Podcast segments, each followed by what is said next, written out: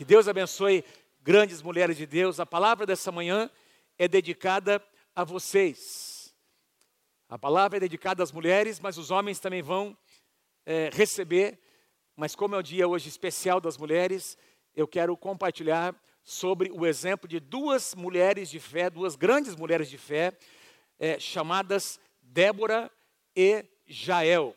Débora e Jael, não sei quantos de vocês conhecem a história dessas duas mulheres. É, é uma história linda. É? A história de ambas se misturam. Apenas um capítulo das Escrituras, Juízes capítulo 4, conta a história dessas duas mulheres.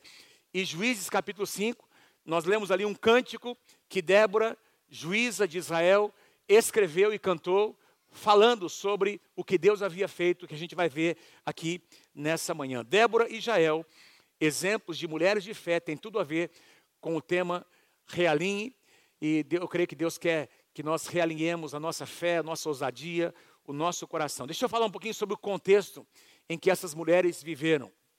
Estamos falando da época dos juízes. Tem um livro na Bíblia é, intitulado Juízes, que fala sobre um período da história de Israel em que a monarquia ainda não havia sido instalada, não é? Vocês se lembram que o primeiro rei de Israel chamava-se Saul, depois veio Davi Salomão, depois teve a divisão dos reinos, não é? Reino do Norte, do Sul, Israel e Judá, e, e nós temos essas linhagens dos reis, é, tanto de Israel quanto de Judá, mas antes que a monarquia fosse, meus irmãos, é, instalada em Israel, nós tivemos esse período chamado período dos juízes, que foi uh, entre, que compreendeu entre a conquista da terra. Vocês se lembram que Josué, ele trouxe a segunda geração, a geração que, que nasceu ali no deserto, para conquistar a terra prometida. E a Bíblia vai nos dizer, meus irmãos, que Josué faleceu. Não é? Depois de repartirem a herança, depois de conquistarem a terra, as heranças foram repartidas. Josué, ele que já tinha uma certa idade, ele, ele vem a falecer, mas tem ainda uma geração, não é? Dos, dos guerreiros, aqueles que tinham nascido durante a peregrinação no deserto, eles ainda viveram muitos anos, se tornaram o que a Bíblia chama de anciãos, que eram uma espécie de conselheiros, e eles então, enquanto eles viveram, eles guardaram a lei de Deus, eles ah, ah, se mantiveram, não é? Nos caminhos do Senhor, mas a Bíblia diz que eles morreram e quando esses pais, que eram referências, eles morreram, nasce uma nova geração, e a Bíblia diz que essa geração não se apegou ao Senhor, se distanciou do Senhor, se afastou é, do Senhor, fez alianças com outros povos, com outras nações, assimilando a sua cultura e até servindo os seus próprios deuses. O que acontece é que essas nações, que deveriam ter sido vencidas, totalmente vencidas, é, muitos remanescentes estavam ali na terra. E a Bíblia diz que eles começaram a crescer e a fazer coalizões entre si para guerrear contra Israel. Então você vai encontrar no livro de Juízes diversas ocasiões em que esses povos, vocês estão comigo, gente? Esses povos, essas nações, eles vinham para oprimir Israel.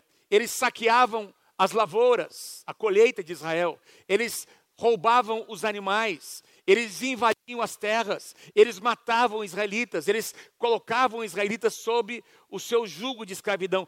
E aí então, o que deu, qual foi a resposta de Deus? Deus levanta aquilo que a Bíblia chama de juízes. Eles não, não eram propriamente juízes como nós conhecemos, eles eram líderes espirituais, também julgavam, mas eram uma espécie de conselheiros e líderes que conduziam o povo de Deus à, à libertação desses opressores. Veja o que nós lemos em Josué capítulo 2, verso 16. Então o Senhor levantou juízes, que os libertaram das mãos daqueles que os atacavam, que os oprimiam. Então você vai encontrar esse padrão no livro de juízes se repetindo, não é? Então Deus levantava um juiz, o povo então convergia de volta para Deus, o povo se quebrantava, Deus abençoava, Deus prosperava, e aí durante todos os anos desse líder, desse juiz, o povo servia a Deus. Quando o juiz morria, nascia uma nova geração que se corrompia de novo e fazia coisas piores do que a geração anterior tinha feito. E a Bíblia diz que aí o povo clamava a Deus por causa do sofrimento. Deus levantava outro juiz, o povo se quebrantava, Deus abençoava. Morria o juiz, o povo se corrompia, o, a, a, o inimigo vinha e oprimia. O povo clamava, Deus levantava um outro juiz, e assim esse ciclo se repetia, meus irmãos. Foram 320 anos em que Deus levantou 12 juízes. Durante 320 anos, 12 juízes, todos eles homens, menos um, um juiz, uma juíza, melhor dizendo.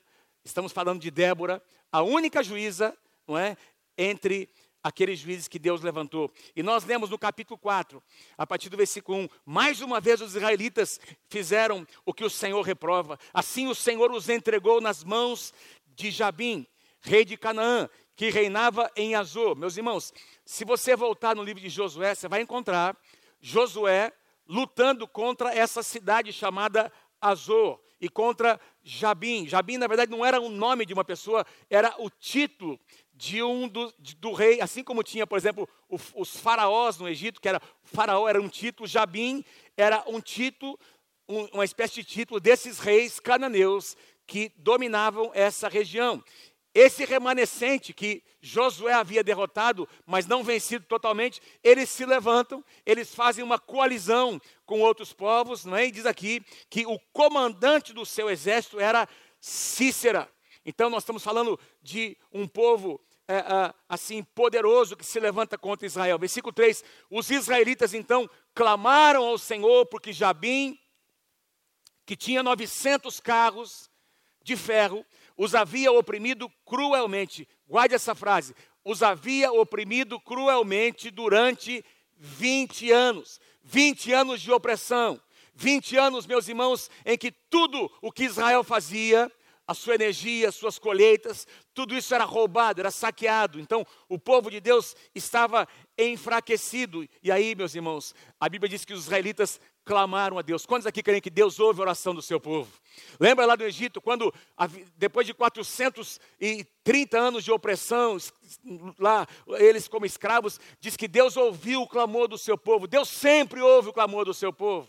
E Deus vem para responder, Deus ouve, não é? Deus ouviu. E aí, versículo 4 mostra ah, o começo de uma virada. Versículo 4: Débora, uma profetisa, mulher de Lapidote, liderava Israel. Tradução atualizada diz julgava Israel. Ela era uma das juízas, daquelas juízas naquela época. Na, e aí nós encontramos então essa mulher, o início da história dessa mulher. Diz que ela era uma mulher comum, ela tinha o marido, Provavelmente, com certeza, tinha uma casa para administrar, para cuidar. Não diz aqui sobre seus filhos, mas é provável que ela tinha filhos, não está dizendo aqui, mas era uma mulher comum, com as suas responsabilidades. Ah, mas eu, o que me chama a atenção, irmãos, é que ela era juíza, mas diz que antes dela ser juíza, ela era uma profetisa. Antes de ser uma administradora, uma líder em Israel, uma referência, ela fluía na unção profética, ela, carregava uma unção profética, e isso fala muito sobre a sua vida com Deus. Deus está levantando mulheres que estão carregadas com unção profética sobre os seus ombros. Deus está levantando nessa geração. Quem crê, diga eu creio em nome de Jesus. Mulheres que entendem o seu lugar, que entendem o seu momento, que entendem o seu papel e que assumem o seu papel. Mulheres empreendedoras, mulheres que cooperam com seus maridos, mulheres que não são apenas passivas, estão esperando o, o, o, tempo passar. Eu sou esposa de um homem. Não, pera um pouquinho. Eu estou falando sobre mulheres de Deus que se levantam para fazer diferença na sua geração. Uma profetisa. Você não vai encontrar muitas profetisas na Bíblia. Aliás, no Antigo Testamento nós temos vários profetas, livros inteiros, que falam sobre o ministério de profetas, os profetas maiores, os profetas menores nenhuma mulher, nenhuma profetisa, apesar de que algumas existiram, não tem nenhum livro dedicado a uma profetisa. Nós encontramos duas mulheres chamadas de profetisas do ministério profético, né, que fluíam no ministério profético no Antigo Testamento. Uma delas, Miriam, irmã de Moisés, vocês se lembram, logo após uh, Israel atravessar o Mar Vermelho, diz que Miriam tomou aquele tamborim, começou a louvar o Senhor, diz que as mulheres saíram após ela louvando, ela estava debaixo de uma unção profética e essa unção contagiou todo Israel. Miriam. Uma outra mulher, Uda, nos dias do, do, do, do, rei Josias, numa época em que Deus trouxe um grande avivamento sobre Israel, Deus usou essa mulher chamada Uda para aconselhar o rei. Profeticamente, por causa desse conselho, Deus abençoou a nação. Está lá em 2 Reis, capítulo 22. Nós encontramos um terceiro exemplo, Ana, nos dias em que Jesus foi consagrado no templo. Essa mulher que a Bíblia diz que ela orava de dia e de noite, não é? Uma mulher que estava debaixo de uma unção profética, esperando o Messias vir. Ela sabia que a qualquer momento o Messias seria revelado. Então, José e Maria trazem Jesus para ser consagrado no templo. E ela, ela, ela, meus irmãos, expressa ao Senhor a sua gratidão, dizendo: Senhor, eu vivi para ver o Messias, os meus olhos viram o Messias. E ela era chamada de profetisa, profetisa Ana uma viúva que adorava o Senhor no templo, e as quatro filhas de Filipe, em Atos capítulo, do, capítulo 21. Não tem muitas referências, mas aqui na minha Bíblia e na sua Bíblia dizem que Ana, aliás, que Débora era uma profetisa antes de ser líder, antes de ser uma mulher que aconselhava, ela, ela estava debaixo, ela, ela, ela bebia da fonte, ela bebia da presença de Deus. Então, ela tinha uma palavra de conhecimento, uma palavra de sabedoria que ela tinha conseguido onde, irmãos? Na presença de Deus. Uma das lições que nós aprendemos aqui é que, numa época em que não havia quase espaço para as mulheres, essa mulher, meu irmão, tinha uma unção que extravasava e que era reconhecida por todos. Veja, se ela, ela se sentava, essa mulher chamada Débora, se, se sentava debaixo da tamareira de Débora. Ela fazia isso com tanta frequência que é, essa tamareira, não é, passou a ser conhecido como a tamareira da profetisa, da juíza Débora, entre Ramá e Betel, nos montes de Efraim, e ali os israelitas a procuravam para que ela decidisse as suas questões, ou seja, ela derramava sabedoria. E veja aqui, umas, meus irmãos, olha, olha a sabedoria dessa mulher, num lugar aberto, num lugar visível de todos, acessível a todas as pessoas. Provavelmente ela aconselhava não apenas mulheres, mas muitos homens que vinham, então não era um lugar assim. É, é, uh, um quarto, um lugar onde as pessoas poderiam dizer: o que, que será que ela está fazendo ali? Não, todo mundo sabia o que ela estava fazendo. Olha a sabedoria dessa mulher, aconselhando, derramando sabedoria profética sobre as pessoas. E Deus, quando eu leio essa, esses versículos, irmãos, Deus me diz algo aqui. Quando nós carregamos a unção de Deus, nós não precisamos arrombar portas, as portas vão se abrir diante de nós. Quando nós carregamos a presença de Deus, nós não precisamos pegar atalhos. Deus vai abrir um caminho diante de nós. A unção de Deus será reconhecida. A graça de Deus será reconhecida e Deus está levantando muitas mulheres nesses dias em que a graça de Deus está sendo e será reconhecida na tua vida, na tua casa, porque você carrega a presença de Deus. Pode aplaudir o Senhor porque é verdade. Pode aplaudir o Senhor porque é verdade. Tanto é verdade, tanto é verdade que tem muito homem que está aqui por causa da sua mulher. Tem muito marido que está aqui. Tem muita casa que foi restaurada porque teve uma mulher intercessora, teve uma guerreira que se levantou em oração para orar, para jejuar, para clamar, e Deus restaurou a sua casa. Está empolgado, pastor? Eu estou muito empolgado. Porque eu gosto de ver as mulheres. Essa é uma casa que valoriza as mulheres. Nós temos viajado Amém. Pode aplaudir, amém? É verdade. Nós, a gente tem viajado um pouco, irmãos. Nós temos conhecido muitas igrejas no Brasil. Temos as nossas igrejas aliançadas. São hoje cerca de 25 igrejas que caminham debaixo da cobertura dessa casa. E tem uma coisa em comum entre as igrejas que crescem de maneira saudável: tem uma mulher do lado do seu marido, não atrás não escondida, não na sombra. Tem uma mulher de Deus ao lado do seu marido, intercedendo, orando, participando, pregando, participando do ministério, não sendo apenas a esposa do pastor, ela também é uma pastora, ela também é uma mulher de Deus que Deus levantou nessa geração para fazer diferença. E aí tem, aí as mulheres seguem o mesmo exemplo. Quem está comigo aí, diga amém. Versículo 6. Débora mandou chamar Baraque. Baraque é o comandante do exército de Israel, um homem que tem autoridade sobre os seus ombros, um líder, um general, um guerreiro da tribo de Naphtali. E aí essa mulher de Deus diz para esse homem o recado que ela recebeu do Senhor, uma direção profética. O Senhor, o Deus de Israel, lhe ordena. Veja, ela não chega a dizer, o que, que você acha, o comandante? Eu tenho algo para compartilhar que eu tô, estou assim sentindo, mas eu não sei se é. Não, espera um pouquinho. Eu recebi de Deus, eu estou trazendo você uma, uma ordem de Deus, que você reúna 10 mil homens de Naftali, de, de Zebulon, e vá ao monte Tabor, vá a um determinado monte chamado Tabor. Ele fará que Cícera, Cícera é esse comandante do exército inimigo. Ele fala para que Cícera, o comandante do exército de Jabim, vá atacá-lo com seus carros de guerra, 900 carros de guerra de ferro e tropas junto ao rio Quizon, e Deus os entregará nas suas mãos. Quem é que crê na palavra de Deus? Nós temos cantado uma canção que diz assim: Se eu tenho uma palavra, eu tenho tudo. É uma frase que nós temos dito aqui durante os últimos anos em muitas pregações. Se você tem uma palavra de Deus, você tem tudo, meu irmão. E agora essa mulher entrega uma palavra de Deus. Baraque, versículo 8, diz a ela: Se você for comigo, eu irei. Mas se você não for, Débora, então eu não irei. Pelo amor de Deus. O que você quer? Pastor, por quê? Que esse negócio me tanto? Deixa eu tentar traduzir para você o que esse homem estava dizendo. Ô, ô, Débora, é um pouco absurdo o que você está dizendo. Será que você não consegue enxergar, Débora, que esse outro exército, eles têm 900 carros, eles têm um exército poderosíssimo, são milhares e milhares de soldados, de guerreiros. Olha o nosso exército, olha a nossa nação. Nós somos fracos em comparação a eles. Será que você não consegue entender isso? E você vem me dizer que Deus falou com você, uma mulher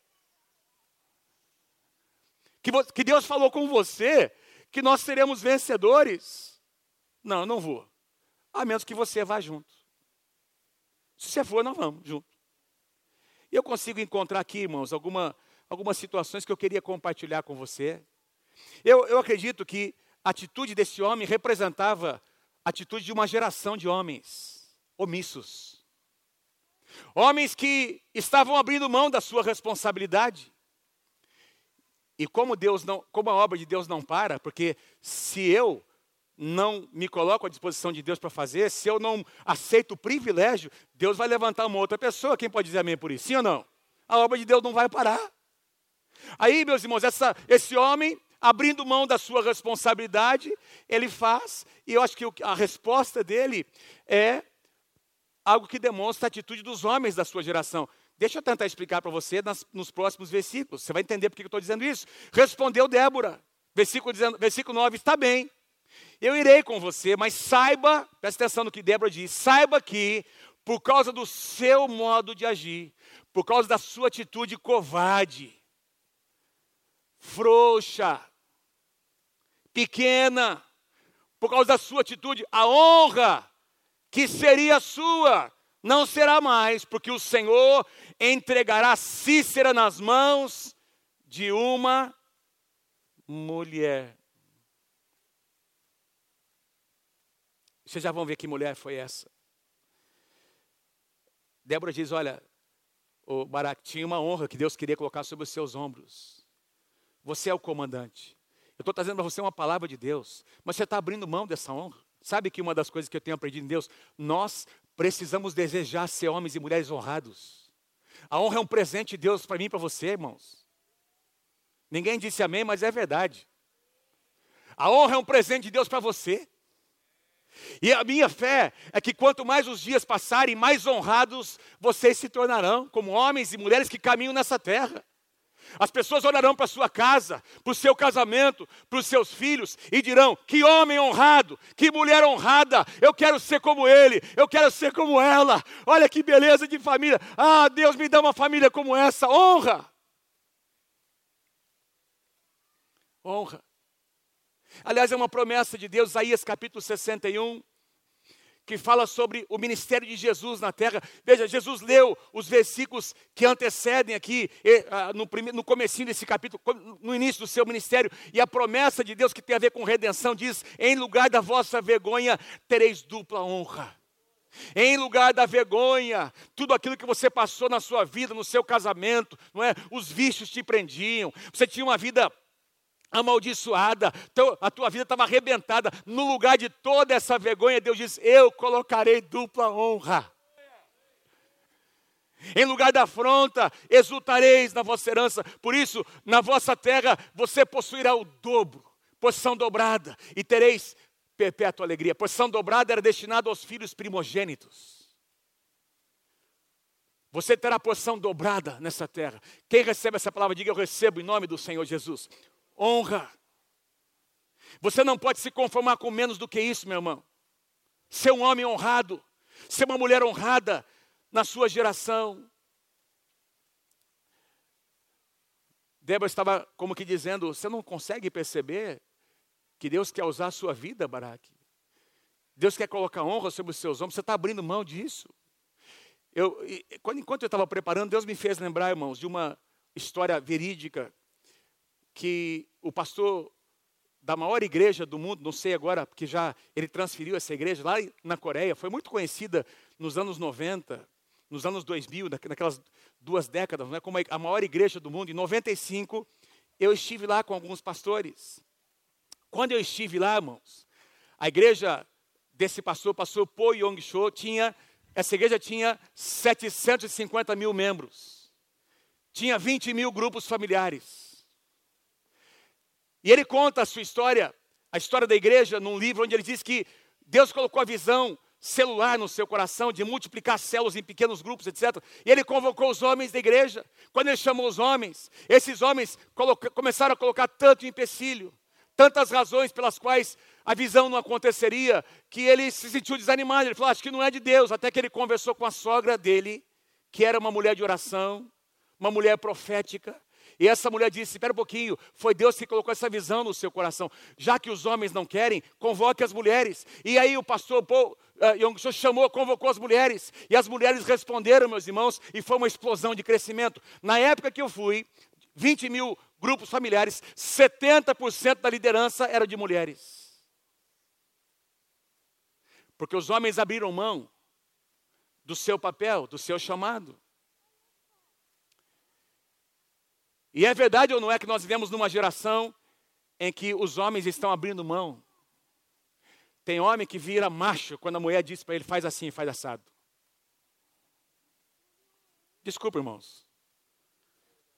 Nós precisamos assumir o nosso lugar e assumir as nossas responsabilidades. Outro dia eu, tava, eu compartilhei no primeiro culto, estava com o pastor Luiz acertando, conversando uma situação com uma pessoa. Um homem Primeira parte da conversa foi tudo certinho. Não, pastor, é isso mesmo. Aí a gente percebe que a mulher dele chegou na sala e começou a dizer para ele: não é bem assim, faz assim, faz assim. E aí o cara virou macho. Porque tinha uma mulher atrás dele mandando ele fazer. Assim é assado. Deixa eu dizer uma coisa para você.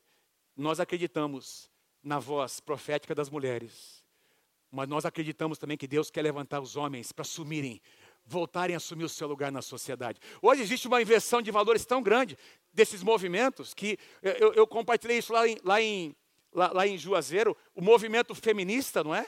Que é, desconfigurou, desconstruiu e tenta desconstruir a imagem e o papel do homem, que daqui a pouco, se você for assim, gentil com uma mulher, abrindo a porta, ela vai dizer para você: o que, que você está pensando que eu sou? Está pensando que eu sou fraca? Quem é você para abrir a porta, para ser gentil comigo? Você está me chamando de frágil? É a verdade, não é o que eu estou dizendo. É uma inversão total. E aí, a transformação foi tão grande que, que agora os homens. Estou é, dizendo uma marca que está acontecendo na nossa sociedade: homens que não assumem o seu lugar. Homens que abriram mão da sua responsabilidade. E Deus quer restituir isso, Deus quer resgatar isso. Desculpa abrir isso, irmãos, mas eu senti de falar isso nessa manhã porque eu creio que isso tem tudo a ver com o que está acontecendo na nossa geração. Quem está comigo aí, diga amém. Então Débora foi a Quedes com Baraque. onde ele convocou Zebulon e Naftali. Dez mil homens o seguiram e Débora também foi com ele. Você vai ler nos versículos seguintes que quando Cícera, comandante dos cananeus, ele soube que Baraque era, ele tinha tanta certeza que eles venceriam ah, Israel, o seu exército, que eles trouxeram aqueles homens, 900 carros, milhares de soldados e foram ali em direção ao acampamento israelita, versículo 14. Então Débora disse a Baraque, mais uma vez aquela mulher de Deus, vá, esse é o dia que o Senhor entregou Cícera em suas mãos, o Senhor está indo à sua frente. Então Baraque desceu o monte Tabor, seguido por dez mil homens. Diante do avanço de Baraque, o Senhor derrotou Cícera e todos os seus carros de guerra e o seu exército ao fio da espada, e Cícera desceu do seu carro e fugiu a pé. Meus irmãos, a palavra derrotou aqui, o Senhor derrotou, está vendo aqui? Põe lá para mim. O Senhor derrotou Cícera. Essa palavra derrotou é a mesma palavra hebraica que nós encontramos lá em Êxodo capítulo 14. Lembra quando, quando os egípcios estão ali vindo atrás de Israel? O mar vermelho se abre, tem aquelas duas colunas de águas. Israel passa, os egípcios vêm atrás. A Bíblia diz que lá da Shekinah, da nuvem, a nuvem de glória, Deus vê essa situação e ele vem para confundir, para confundir o exército dos egípcios, para derrotar. E a Bíblia diz que os carros de guerra dos egípcios começaram a ficar com as suas rodas emperradas, eles não conseguiam sair do lugar e houve grande confusão. É o mesmo sentido, alguma coisa aconteceu que trouxe confusão. E eu creio que o capítulo 5 nos mostra, porque lá no capítulo 5, capítulo seguinte, quando Débora compõe uma canção falando sobre o que aconteceu, ela diz que, no versículo, eu não coloquei aqui, não é? Ela diz que as nuvens despejaram águas, os montes tremeram perante o Senhor, o mesmo Deus que estava lá no Sinai. E muitos acreditam, meus irmãos, que houve uma enxurrada, uma grande chuva, não é? E que tornaram aquelas águas como se fossem pântanos, e aqueles carros já não conseguiam mais sair dos seus lugares, e aí Deus, o exército de Israel veio, e debaixo da unção de Deus eles venceram o exército inimigo. Deus produziu confusão, Deus trouxe confusão no reino das trevas. Quem está comigo, diga amém em nome de Jesus. É assim que Deus age. Quando nós agimos em obediência. Baraque perseguiu os carros de guerra e o exército ia até essa cidade aí, não é? Todo o exército de Cícera saiu, caiu ao fio da espada e não sobrou um só homem. E agora entra a história de uma segunda mulher, chamada Jael. Cícera, porém, fugiu a pé para a tenda de Jael, mulher do Queneu, Eber, pois havia paz entre Jabim, rei de Azor, e o clã do Queneu Eber. Esse clã, os queneus, eram descendentes, eram da mesma linhagem do sogro de Moisés, lá dos midianitas. E era uma época que eles tinham paz, tanto com Israel quanto com essas nações cananeias, mas eles sabiam a maldade que estava no coração dos cananeus. E aí olha o que acontece, versículo 18, Jael saiu ao encontro, não diz nada sobre o seu marido, quem sabe o seu marido estava fora por alguma razão, essa mulher está sozinha ali na sua tenda, Jael saiu ao encontro de Cícera e o convidou, venha, entre na minha tenda, meu senhor, não tenha medo, e ele entrou e ela o cobriu com um pano para escondê-lo, não é? Se alguém aparecesse ali, estou com sede, disse ele, por favor, dê-me um pouco de água. Ela abriu uma vasilha de leite, feita de couro, deu-lhe de beber e tornou a cobri-lo. E Cícera disse à mulher: fique à entrada da tenda. Se alguém passar e perguntar se há alguém aqui, responda que não. Entretanto, Jael, mulher de Ebe, presta atenção no que ela faz, apanhou uma estaca da tenda, uma daquelas estacas que sustentavam a sua tenda, ela retira aquela estaca que tinha uma, uma, uma ponta, não é? Ali, na, na, na, numa das suas extremidades, apanhou uma estaca na tenda, da tenda e um martelo e aproximou-se silenciosamente enquanto ele, não é? Cícera, exausto, dormia um sono profundo e cravou-lhe a estaca aqui na têmpora, aqui na têmpora, até penetrar o chão e ele morreu. Baraque passou à procura de Cícera, e Jael saiu ao seu encontro. Venha, disse ela, e eu lhe mostrarei o homem que você está procurando. E entrando ele na tenda, viu ali caído Cícera, morto, com a estaca atravessada nas têmporas. E naquele dia Deus subjugou Jabim, o rei cananeu, perante os israelitas. uma atitude aparentemente radical, que lembra a história de um outro homem de Deus chamado Finéias. Numa época lá, né, ainda nos tempos de Moisés, lembra que o povo havia se corrompido, estava se prostituindo, e houve praga no meio de Israel, e a Bíblia diz que uma moabita veio para se deitar com um israelita em frente aos líderes de Israel, e esse rapaz chamado Finéias, ele pega uma lança, ele entra naquela, naquela tenda e ele encrava essa lança no rapaz e na moça. E a Bíblia diz que quando Finéias fez isso, voltou a paz sobre Israel. E Deus diz que abençoou a casa de Finéias pelo seu zelo, pela sua atitude. Pode parecer, irmãos, vamos lembrar que nós estamos no Antigo Testamento. Vamos fazer agora uma transposição para a nova aliança. Nós temos inimigos. Nós temos inimigos da nossa alma, nós temos inimigos da nossa carne, nós temos inimigos, meus irmãos, que querem nos paralisar, e eles têm que ser tratados de forma adequada, com rapidez, com ah, intensidade. Você não pode brincar com alguns inimigos, porque se você deixar que eles cresçam, eles vão se voltar contra você. Quantos entendem o que Deus está dizendo? E os nossos inimigos não são pessoas. Nós estamos falando de um sistema, nós estamos falando de apetites, nós estamos falando de situações que querem entrar para dentro da nossa tenda e da nossa casa para trazer destruição. E Deus está levantando mulheres de fé nesses dias que vão dizer: aqui não. Se você entrar no meu território, você vai se ver comigo. Aliás, nós já temos mulheres assim nessa casa, que têm batalhado por sua casa e por sua família que tem defendido o seu território. Jael foi uma mulher que agiu de maneira assim intensa. Ela nem pensou. Ela fez o cara dormir, foi lá e deu um golpe fatal. Ela não brincou, gente, porque com o inimigo você não brinca. Você toma uma atitude. E aí, em Juízes capítulo 5, nós lemos um cântico que, que Débora compõe por causa desse grande evento. São palavras lindas, em que ela honra as tribos que vieram lutar. Ela fala da forma como Deus, enfim, deu vitória. Mas olha o que ela diz no versículo 7 sobre ela mesma.